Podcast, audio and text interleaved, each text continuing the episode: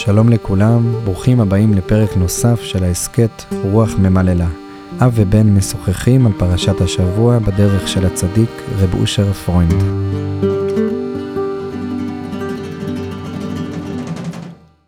שלום לכולם, שבת פרשת בלק. השבוע אנחנו רוצים להתעסק בכמה אמירות חריפות של רב אושר על ההשוואה בין משה לבלעם והניסיון להבין מה הופך את משה למשה ואת בלעם לבלעם. אנחנו יודעים שהמדרש מסביר שפרשת בלעם נכתבה כדי בעצם שלא יהיה פתחון פה לעמים, לומר שלא ניתנה להם גם האפשרות של הנבואה. ורב אושר לקח את הנקודה הזאת והרחיב אותה בכמה צורות, ואנחנו רוצים להתעסק באמירות האלה ולקחת מהם לענייננו, לעבוד, לעבודת השם שלנו ולחיים שלנו. נביא דוגמה אחת. מתוך החברותות, רב אושר אומר כך: משה ובלעם יש להם אותם נקודות, אחרת יהיה לבלעם טענות כאילו שניתנו למשה יותר. ההבדל הוא שמשה מביט על בלעם, ורואה את השפלות העצמי ואת החושך הטבעי, וממנו ניקח לעבוד את השם, ובלעם עושה את ההפך, מסתכל על משה ושם לב איך שמשה בגבורתו עובד את השם, וממנה קולט בלעם גאווה, ואומר, כוחי ועוצם ידי עשה לי את החיל הזה. זאת אומרת, אה, וגם אה, ידוע אמירה אחרת של רב אושר על, על הקבורה של משה, שמשה נקבר מול אה, בעל פרור, אז, אה, אז זאת אומרת, ז, משה נשאר בנצחיות של השפלות העצמי, של המראה הזאת, של ההשתקפות מול, מול הבלעמיות, שמשה לקח את המבט בבלעם והפנים את זה למבט על עצמו.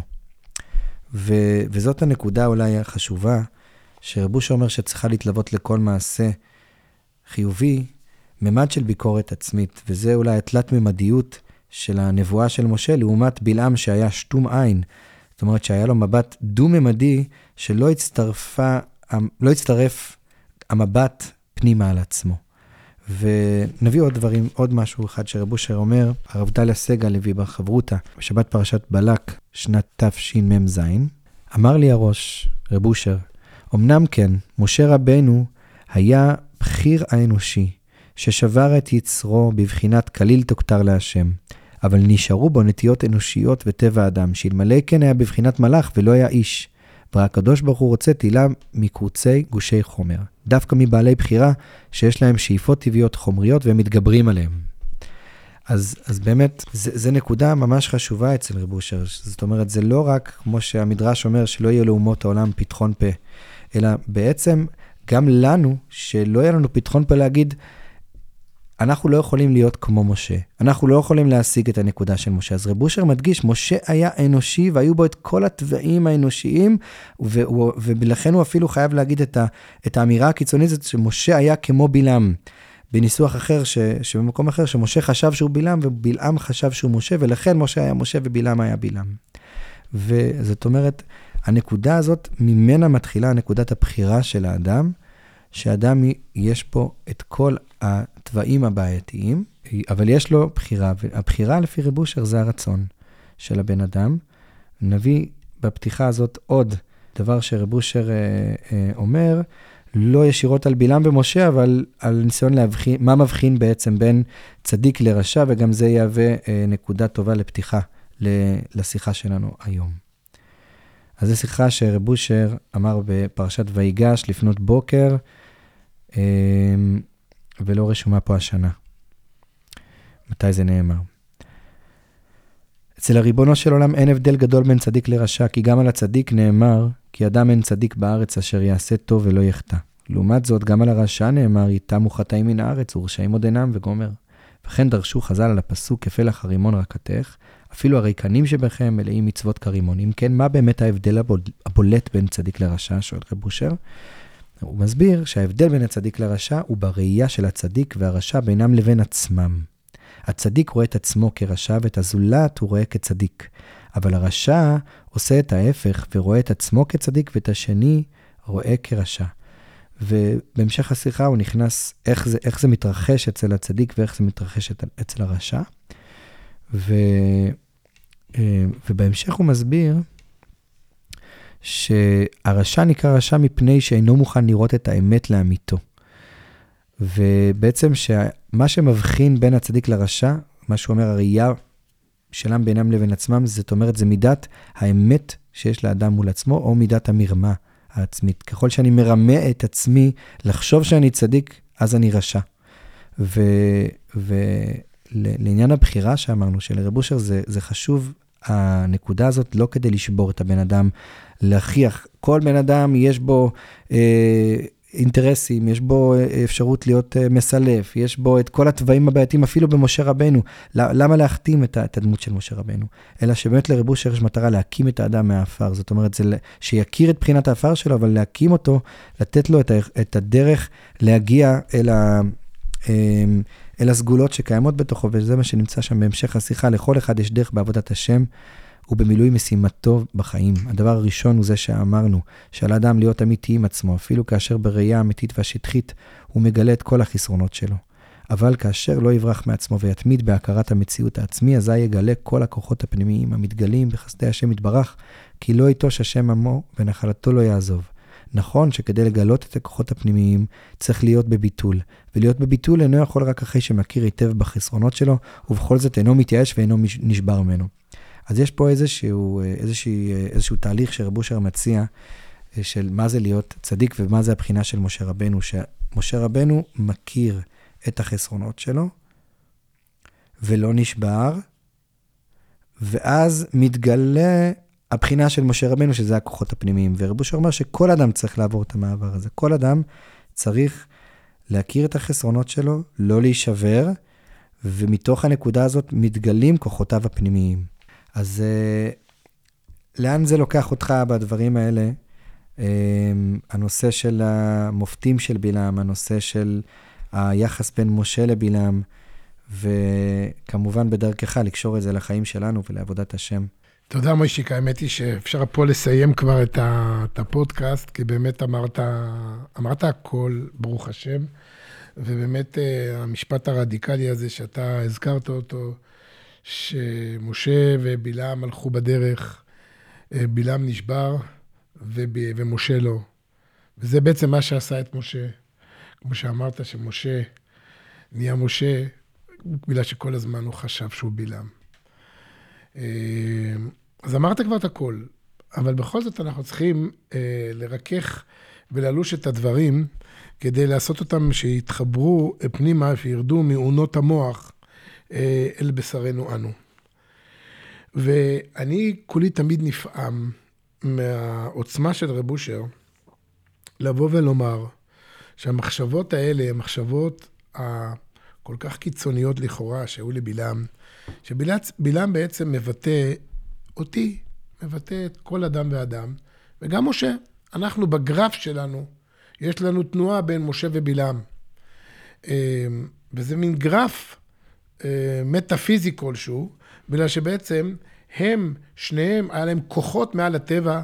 משה היה מסוגל להרוג בשם המפורש, אה, כמו שהוא הרג את המצרי, ומשה הרג את עוג מלך הבשן, באמת בצורה לכאורה לא קונבנציונלית, את האדם הכי גדול וחזק בעולם, עוד מעט נזכיר ונדבר. ומאידך, בלעם היה לו יכולת לקלל, לברך, אה, להשתמש בכוח הפה והמחשבה, אה, ולייצר תוצאות שהן לא קונבנציונליות.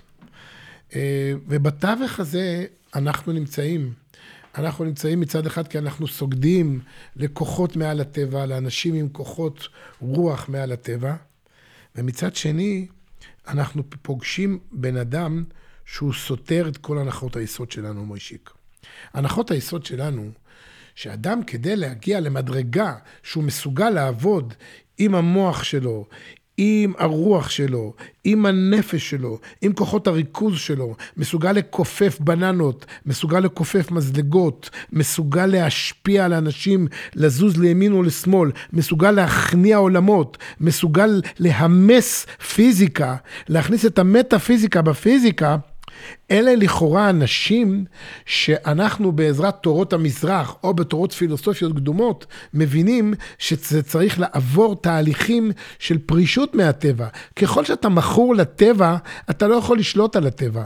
היכולת שלך לשלוט בטבע ולייצר כוחות רוחניים שמשפיעים ויוצרים שינוי בטבע, זה בעצם שאתה עולה משערים של שער הזריזות והנקיות, אתה מגיע לשער טהרה ולשער קדושה, ואז אתה מגיע לשער רוח הקודש, לשער נביאות. היכולת שלך לחזות את העתיד, היכולת שלך לראות דברים מעל הטבע, אותם אנשים שמסוגלים לכאורה לראות דברים, אנחנו חושבים שזה אנשים שיש להם יכולת באמת רוחנית נקייה.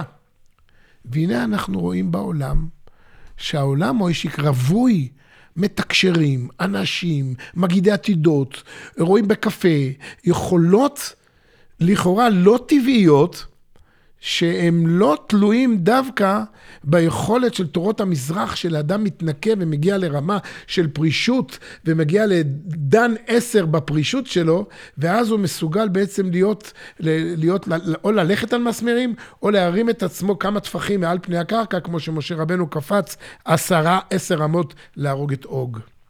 ואז אנחנו נשברים בעצם. מאיפה הכוחות האלה? הרי אני חשבתי שאם אדם, אני עכשיו עובר אל ימינו אנו, ימינו אנו הסוהרים והסוהנים, שכל אחד בתוכנו, אם אדם הוא מקובל, ואם אדם גם גמר ש"ס וגמר פויסקים, וגם הוא גמר זוהר וקבלה, וגם יש לו יכולות לראות עתידות, אז בוודאי שהוא משוחרר מכבלי הטבע. ופתאום אנחנו פוגשים כל מיני אנשים, וכל אחד מאיתנו ביניהם, שאם היכולת לקלל, לפתוח את הפה, או לברך, או להשפיע, גם במוחו חולפת מחשבה לשכב עם האתון, עם אתונו. בלעם שכב עם אתונו. שלושים שנה רכבת עליי, אומר, אומר, אומרת לו האתון בסופו של דבר. אומרת, אתה לא רק אדם רוחני כולך, אתה לא רואה אפילו את המלאך כשאתה נמצא עכשיו בעצם עסוק כל כך בעצמך, ופי האתון בעצם רואה את המלאך. אז מה קורה פה, מוישיק? זה רב בושר לימד אותנו. הדמיון שלנו, שאם אדם יש לו כוחות, אז הוא צדיק, זאת השטות. ישנה סגידה אדירה לאנשי רוח, לאנשים, נכון, המטרה הראשית של העולם המודרני זה מה שבלעם אומר. גם אם ייתן לי ביתו מלוא כסף וזהב, לא אוכל לעבור את פי השם. כלומר, ידע בלעם את רצונו, בית מלא כסף וזהב. זאת אומרת, אני כמובן איש רוח, אבל האיש רוח הזה רוצה בסופו של דבר לא להיות משולש, לא להיות, אה, אלא הוא רוצה בסופו של דבר לחיות את החיים הטובים. והמחלוקת בין ההדוניסטים לספירטואלים זה האם החיים הטובים זה לשתות כמה שיותר בירה, או בסופו של דבר האדם ישמין וימות, ואם הוא רוצה להאריך ימים, עדיף לעשות חשבון נפש ולחיות חיי רוח ו- ו- וחיים גבוהים ולדעת את המינונים המדויקים, ולכן בעצם ההנאה הרוחנית והאתגרים האינטלקטואליים הרבה יותר מעניינים מהאתגרים ההדוניסטיים. אבל בסופו של דבר כולם מחפשים את האני, איפה לי יהיה יותר טוב. וזה החידוש העצום, שהוא אומר, אומרים פרשני החסידות, ואני נהנה מאוד להביא בראשם את השפת אמת, מוישיק, שהוא אומר פה את הנקודה. בלק הבין ששם המשחק של הכוח, כמו שפרעה הבין בחל... בחלומו, שהפרות הרזות אוכלות את הפרות השמנות ועוד נשארות מכוערות כמו שהיו. כלומר, אם כבר הרזה והקטן מסוגל לעשות תרגיל עשר ולנצח את הגדול והמגושם, זה כי הוא למד טכניקת הייטק אדירה, טכניקת סייבר חכמה, אז הוא כבר היה ב-81 וב-8200 והוא גאון, אז בזה כבר הוא הגיע לשיאים שלו. אבל הפרה נשארה מכוערת. זאת אומרת, בעצם, זה, לא בזה אתה בעצם ת, ת, ת, תגיע לעיקר. לכן פרעה נשבר. אבל גם בלק בעצם רואה, רגע, שנייה. אנחנו ידענו שאוג וסיחון זה שני המלכים שהם למדו את השיטה של לשלוט על העולם. והנה אתה, הנה פשוט משה רבנו, עם ישראל ניצח. ואז הם עושים ריגול, כמו בריגול תעשייתי או ריגול ספורט, שולחים מרגלים לראות איך השחקן המסי הזה, הקטן הזה, הפרעוש הקטן הזה, איך הוא מנצח, מה הסוד של הקטן. הקטן הזה, לא הגדול והחזק, לא החתיך הרונלדואי, אלא משהו כזה, מסי כזה. והוא מנצח והוא מצליח לעשות, לתעתע בכולם. חייבים לרגל אחריו. ואז אנחנו מרגלים. ובעצם מרגלים ומוצאים שמשה רבנו, כוחו בפיו. שני דברים יש, יש, יש במשה רבנו ובעם ישראל. למד בלק. מה הכוח? הכוח בפה, בתפילה מוישיק, והכוח השני הוא בכוח ההכנעה. כוח ההכנעה זה בעצם שאתה חייב לוותר על האגו, להוריד מהאגו. ופוליטיקאי טוב, מוישיק היום, אני מתפעל, כי אני תמיד מקנא באותם פוליטיקאים מדהימים, שהם נמצאים בשיא הברוגז עם המפלגה השנייה, אבל הפוליטיקאי יש לו חוכמה גדולה להשלים ולהגיד, בוא נהיה ביחד. אני הייתי בטוח שהם לא ידברו יותר לעולם, פתאום אנחנו כבר שמענו שפרס עושה שלום עם ביבי ואהוד ברק עשה שלום עם ביבי ושניהם ביחד היו כדי להיות ראשי ממשלה ביחד, הם שניהם, שניהם, סליחה שאני אומר את האנלוגיה, מדיין ומואב השלימו ביניהם כדי לעשות שלום. זה חוכמה פוליטיקאית. אין לנו את זה. אם הכבוד העצמי שלי הוא שמישהו פגע בי, אני שנה לא אדבר איתו, אל תלך לפוליטיקה. מישהו פגע בך? תן לו לדרוך עליך. איך פרס היה מוכן שידרכו עליו כולם ונהיה נשיא המדינה. איזה עוצמה של הכנעה. ההכנעה הזאת היה לבלק. הנה הוא הולך עם בלעם, קודם כל נכנע לדרך שהוא לא מכיר, לדרך פילוסופית, דרך מטאפיזית, דרך, אה, דרך עוצמה רוחנית, והוא הולך אליו. ואז כשהוא הולך אליו והוא נכנע אליו, אז בלעם עושה איזשהו ניסיון ראשון, והוא, לא, והוא מברך את ישראל. בלק אומר, בוא ננסה מקום אחר. הוא נכנע עוד, והוא נכנע עוד. הוא מוכן להיכנע בכל צורה אפשרית כדי בסוף לנצח. איזה עוצמה יש ללמוד מבלק. לא נשברים בדרך. ואיזה עוצמה יש ללמוד מבלק גם, מה, מההבנה שלו שמשה בכוחו, בתפילתו מנצח. ואיזה עוצמה יש ללמוד מבלעם, שבלעם מוכן להיכנע להשם ולהקשיב להשם אבל להוביל את השם לאט לאט בדרך שלו, כמו שאנחנו עושים כל החיים, משתמשים בקדוש ברוך הוא רק לטובתנו, משתמשים בכוחות שהשם נתן לנו בשביל למלוך על השם בסופו של דבר, ימלוך אני לעולם ועד חלילה, לא ימלוך השם. ומה עושה הצדיק, אומר רב אושר, כמו שאמרת, מוישיק נפלא? הצדיק נשאר בהכנעה, עם ישראל נשאר בהכנעה, וזה לא קל. ההכנעה, הכוונה שאני קודם מכיר את זה, שגם לי כל מחשבות בלעם עוברות, ואני נשבר מזה, כבר לא שווה לי שום דבר, מה שווה לי? כל זה איננו שווה לי. מה שווה לי להמשיך ללמוד תורה כשמחשבות זרות נוקפות בי יום ולילה? מה שווה לי לחשוב, לבוא לבית הכנסת כשבעצם אני, גם, גם uh, השרץ, הטובל, נמצא בתוכי, לא שווה לי, כל זה איננו שווה לי. מה שווה לי כשלא נותנים לי כבוד? מה שווה לי כשאני לא המרכז? ואני לא נשבר. אני מודה, אבא, זה בעצם, זאת ההזדמנות להכניס אותך בתוך המשוואה, בתוך המערכת. כמו שאמרת, שתום עין, את העין שמסוגלת לעשות את, המראה, לעשות מראה, נחש הנחושת, לראות את עצמי, מסתכל כלפי מעלה ומשעבד ליבם לאביו שבשמיים. אבא, אני הבנתי שאתה בעצם רוצה להיות חלק מהמשחק. אני הבנתי שאני, נתת בי כוחות על, ונתת בי כוחות תת. וכוחות התת מלמדים אותי שכוחות העל הם ממך גם, לא רק התת. וממילא אני צריך לצעוק אליך, ואני צריך אותך, ולא יכול בלעדיך, ואתה רוצה אותי. תהילה מקרוצי חומר, אומר רב אושר. ככה משה רבנו נשאר כל החיים. הוא נשאר בעל פאור, כמו שאמרת. תראה איזה דבר עצום זה מוישיק. מה למד בלק? הוא ראה איך שהרג את אוג. איך הרג את אוג? אז נכון, ישנה גישה במדרש שהוא השתמש בשם המפורש. אבל, אבל הגמרא המפורסמת מספרת על עוג מלך הבשן, שלקח הר שלוש פרסאות, וכי הוא מדד את גודל מחנה ישראל שלוש פרסאות, והוא רצה לזרוק את ההר על עם ישראל. אז בעצם משה רבנו, אה, עוד שנייה, שנייה לפני כן, מה קרה? ואז הקדוש ברוך הוא הביא נמלים על ההר. הנמלים המיסו את ההר, ההר נפל על, אה, כי אוג הרים את ההר, את, ההר, את ההר הזה על ראשו, כמו כתר על ראשו, ככה הוא חשב, אני אמלוך, ולקח את כל הכוחות של עם ישראל כביכול על עצמו, כי חותמו של הקדוש ברוך הוא זה עם ישראל. ואז בסופו של דבר ההר התפורר על אוג, והשיניים שלו נתפסו, השתרבבו ונתפסו בתוך אותו הר, ואז כשהוא היה אחוז כולו וכלוא במצבו, משה רבנו לקח גרזן, משה רבנו היה גבוה עשר אמה, לקח גרזן, אומרת הגמרא, עשר אמה, קפץ עשר אמה, ונתן מכה בקרסולו של אה, אוג, ואוג מת. מאוד מוזר.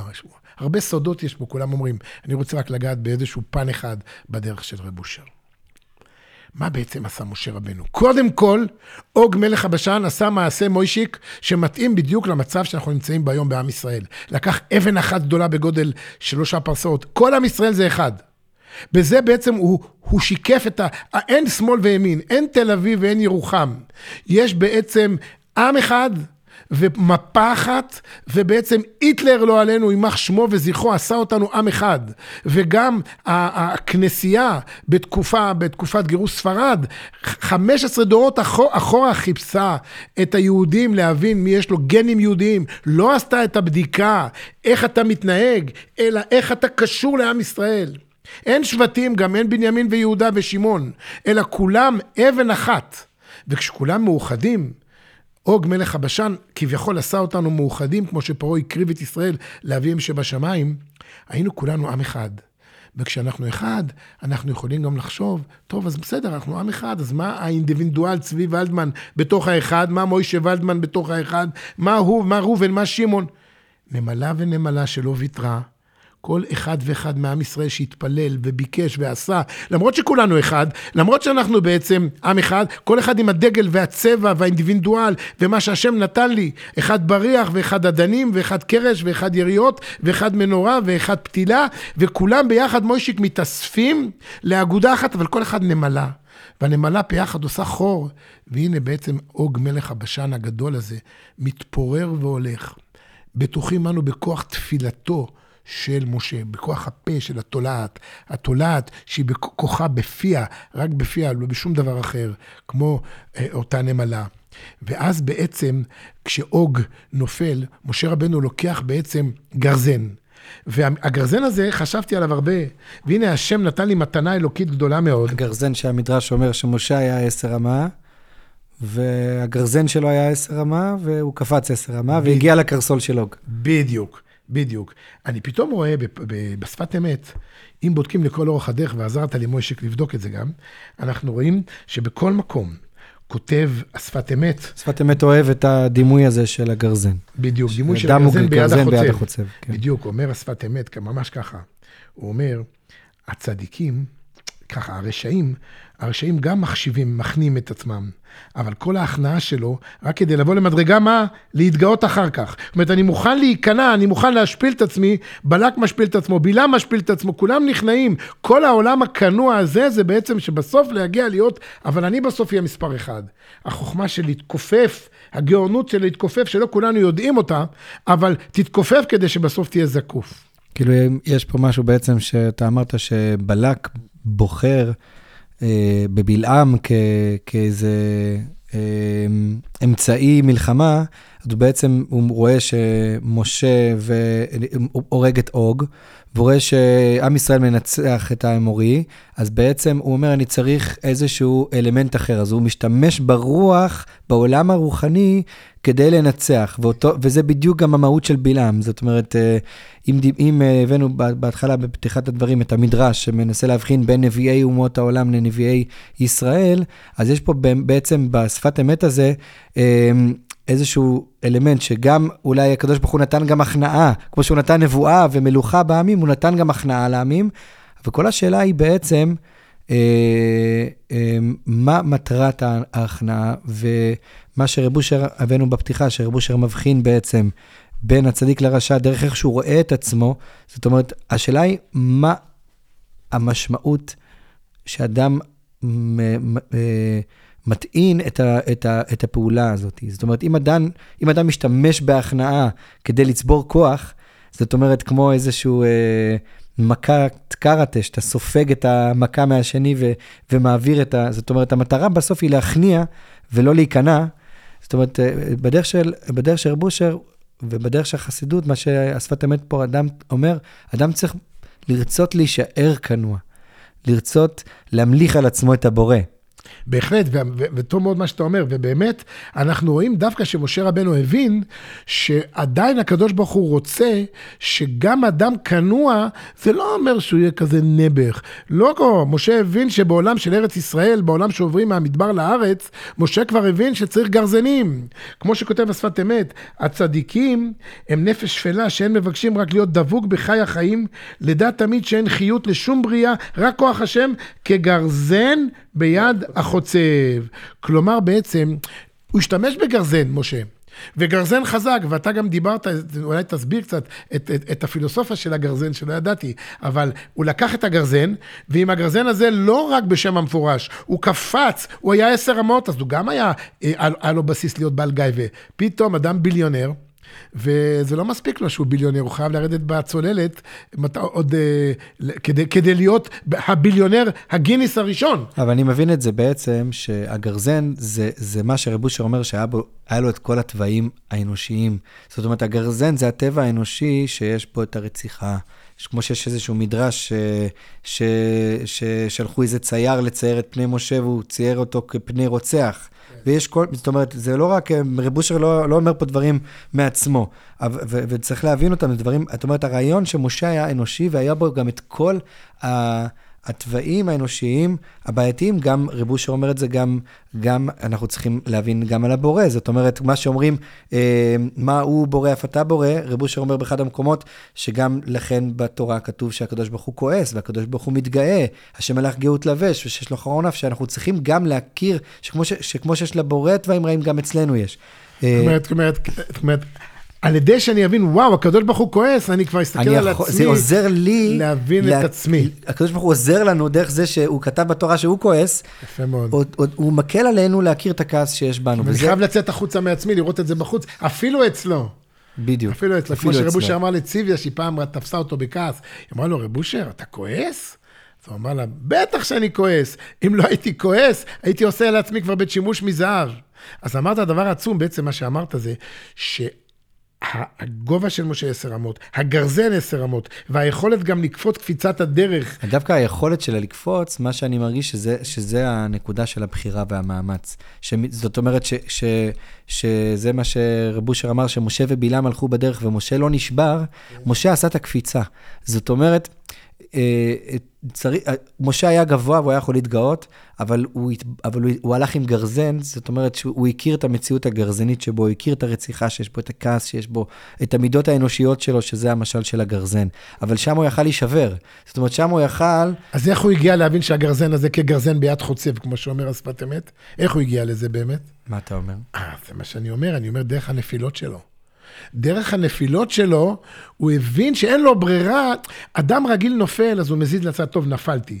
איך רבו שאומר, רשעים מלאים חרטה כל היום. אמר לי שמואל כץ באחד הפגישות. זאת אומרת, לא נשבר, אתה מתכוון, לא שהוא לא, לא נפל, אלא שהוא, מהנפילות שלו הוא לא נשבר, אלא שהוא מהנפילות שלו... מה, הוא, הוא, הוא לקח מהנפילות, ממהם לקח לעבוד את השם. בדיוק, אומרת... בדיוק. מה זה רשעים מלאים חרטה כל היום? למה רש... כמה כתוב רשעים מלאים חרטה? אמר לי שמואל כץ, רב שמואל כץ, שיאריך ימים ויהיה בריא. בפגישות הראשונות, אחת הפגישות הראשונות שהיה לי בחצר של רב אושר, הוא הסביר לי, הרשע זה בעצם אני. כל אדם רואה את עצמו, אדם מאוד מוצלח, עם כל מיני בעיות קטנות. אז אוי, נפלתי, לא החזקתי מעמד היום, אכלתי את העוגה, אני בדיאטה, נפלתי. אוי, עישנתי. אוי, אה, אה, ראיתי מראה לא טוב. אוי, אוי, נפלתי. אוי, עזוב את האוי. איך רבוש אומר, מאיפה עלית שנפלת? המציאות שלי זה מציאות לא של חרטות כל היום, אלא מציאות של נפילה. כל הצלחה שלי זה נס.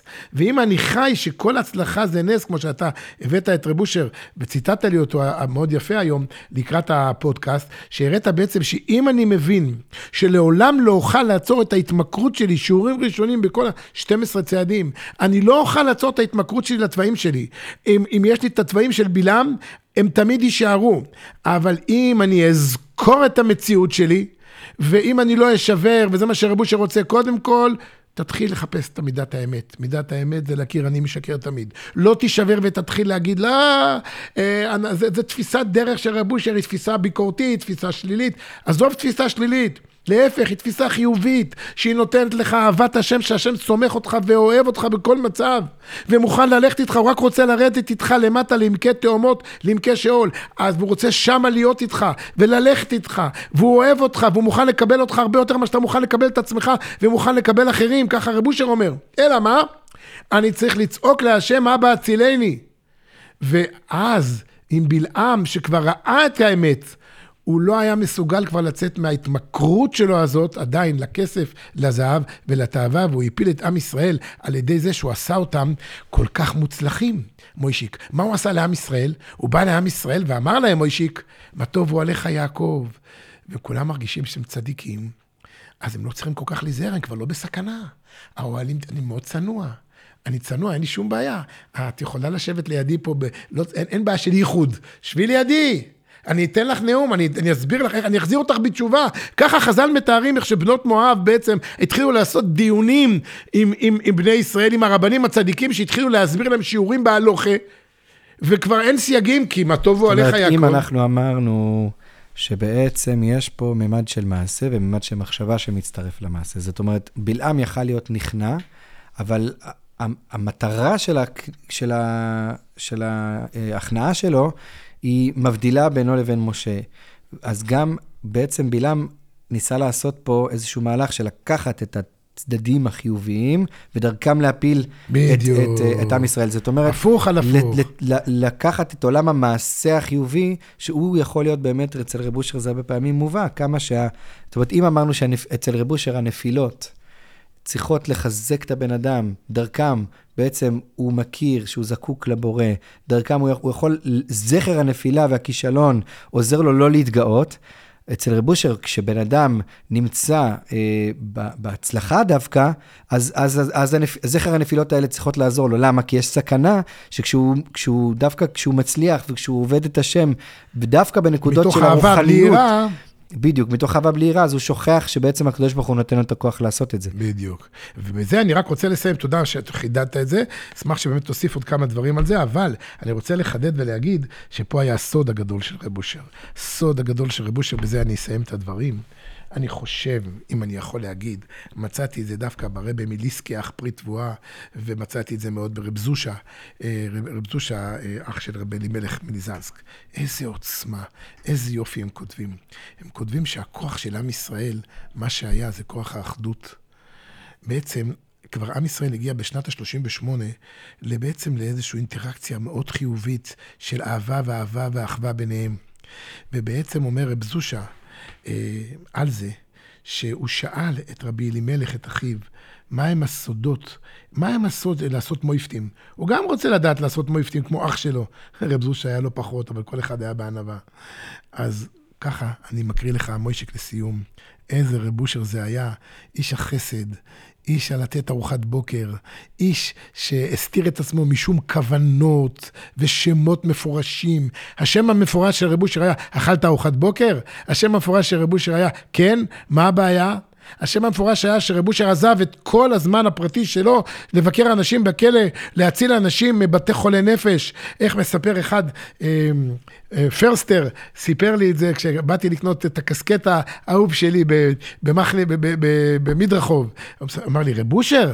אני אספר לך מי זה רב אושר, אומר לי, היהודי המבוגר הזה יאריך ימים. הוא אומר, אני הלכתי באחד מיום חמישי בלילה לפני איזה 40 שנה, וישב שם ברחוב רש"י רב אושר ליד איזה בחורה חשופה לגמרי עם בגדים. ישב איתה ודיבר איתה מנהמת נפשו, וראיתי איך שהיא מקשיבה לו בעיניים בורקות, ועברו שם כל מיני גדולי ישראל, והוא ישב לידה ולא פחד, ודיבר איתה עם כל הנפש שלו. הרגשתי, עד היום זה, זה, זה עובר לי.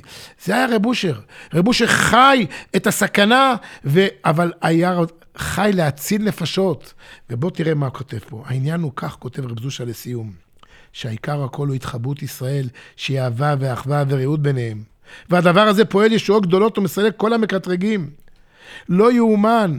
מוישיק, הדבר שמסייג את כל המקטרגים, כותב רב זושה, יותר חזק מבלעם, מכל הכוחות הנפש הגדולים והמטאפיזיים, לחפש את כל המקובלים. המקובל הכי גדול זה האדם שמסוגל לייצר אהבה וויתור ואחווה ורעות וארוחת בוקר ונעימות ושמחת חתן וכלה וביקור חולים וניחום אבלים חלילה. כל הדברים האלה, זה מה שפועל את כל הישועות. ואז הוא מספר שהוא בא לאדמו"ר לאחיו, הוא אומר לו, שאלתי אותו, אחי, למוד לי זה שאתה הוא פועל ניסים ונפלאות, מעשים נוראים. אוכל גם אני לפעול כך. כלל הדברים בקיצור שהשיב לו אדוננו, מורנו ורבנו. הרבי אלימלך השיב לאחיו, שהוא על ידי התחברות הצדיקים ואהבה וחיבה ורעות ביניהם. על ידי כן נפעלים ונעשים כל הניסים וכל הפעולות והמעשים הנוראים. והודה הצדיק ענה לדבריו ואמר כי בוודאי זה עיקר הכל. ולכן בלק הבין שהאחדות בישראל כל כך חזקה, ולכן מואב ומדיין, כל הערבים, אה, אויבינו יימח שמם, אני לא אומר כל הערבים יימח שמם, אני אומר כל אויבינו יימח שמם, איך שהם מתאחדים ביחד ומוכנים פתאום להשלים זה עם זה. בעוד החוכמה החמאסית היא לירות על עוטף עזה ולהפריד בין תל אביב לעוטף עזה, האיראנים הם בכיוון של לתלוש הר שלוש פרסאות ואנחנו נראה אטום על כל עם ישראל. וזה מה שמאחד אותנו לצערנו הרב האוגיות הזאת. וזה מה שהמילה בלעם. בלעם זה לבלוע בלי תהליכים, זה לקחת את העוצמות ואת הכוחות בלי להעביר את זה אצלך ולהבין שהכוחות האלה הם נובעים גם ממעיינות של חולשה, ממעיינות של ויחר, כמו שאמרת, כל מיני תכונות שהשם מגלה שיש בנו. יהי רצון שאנחנו נזכה היום להיות יותר רגישים ורקים ואוהבים אחד לשני, להשתמש בכוחות המטאפיזיים, כל עוצמת הפסיכודליות שיש היום בעולם, כל, ה, כל המודרניה הזאת, להשתמש בכוחות האלה על ידי התוועדויות, על ידי שמחה, על ידי אהבה, על ידי אחדות, על ידי נעימות, על ידי ויתור, ויהי רצון שהתפילה והאחווה וההבנה ההדדית תביא לנו את היכולת הזאת לגרש את אויבינו מעצמנו ומבחוץ לנו. אמן. שבת שלום.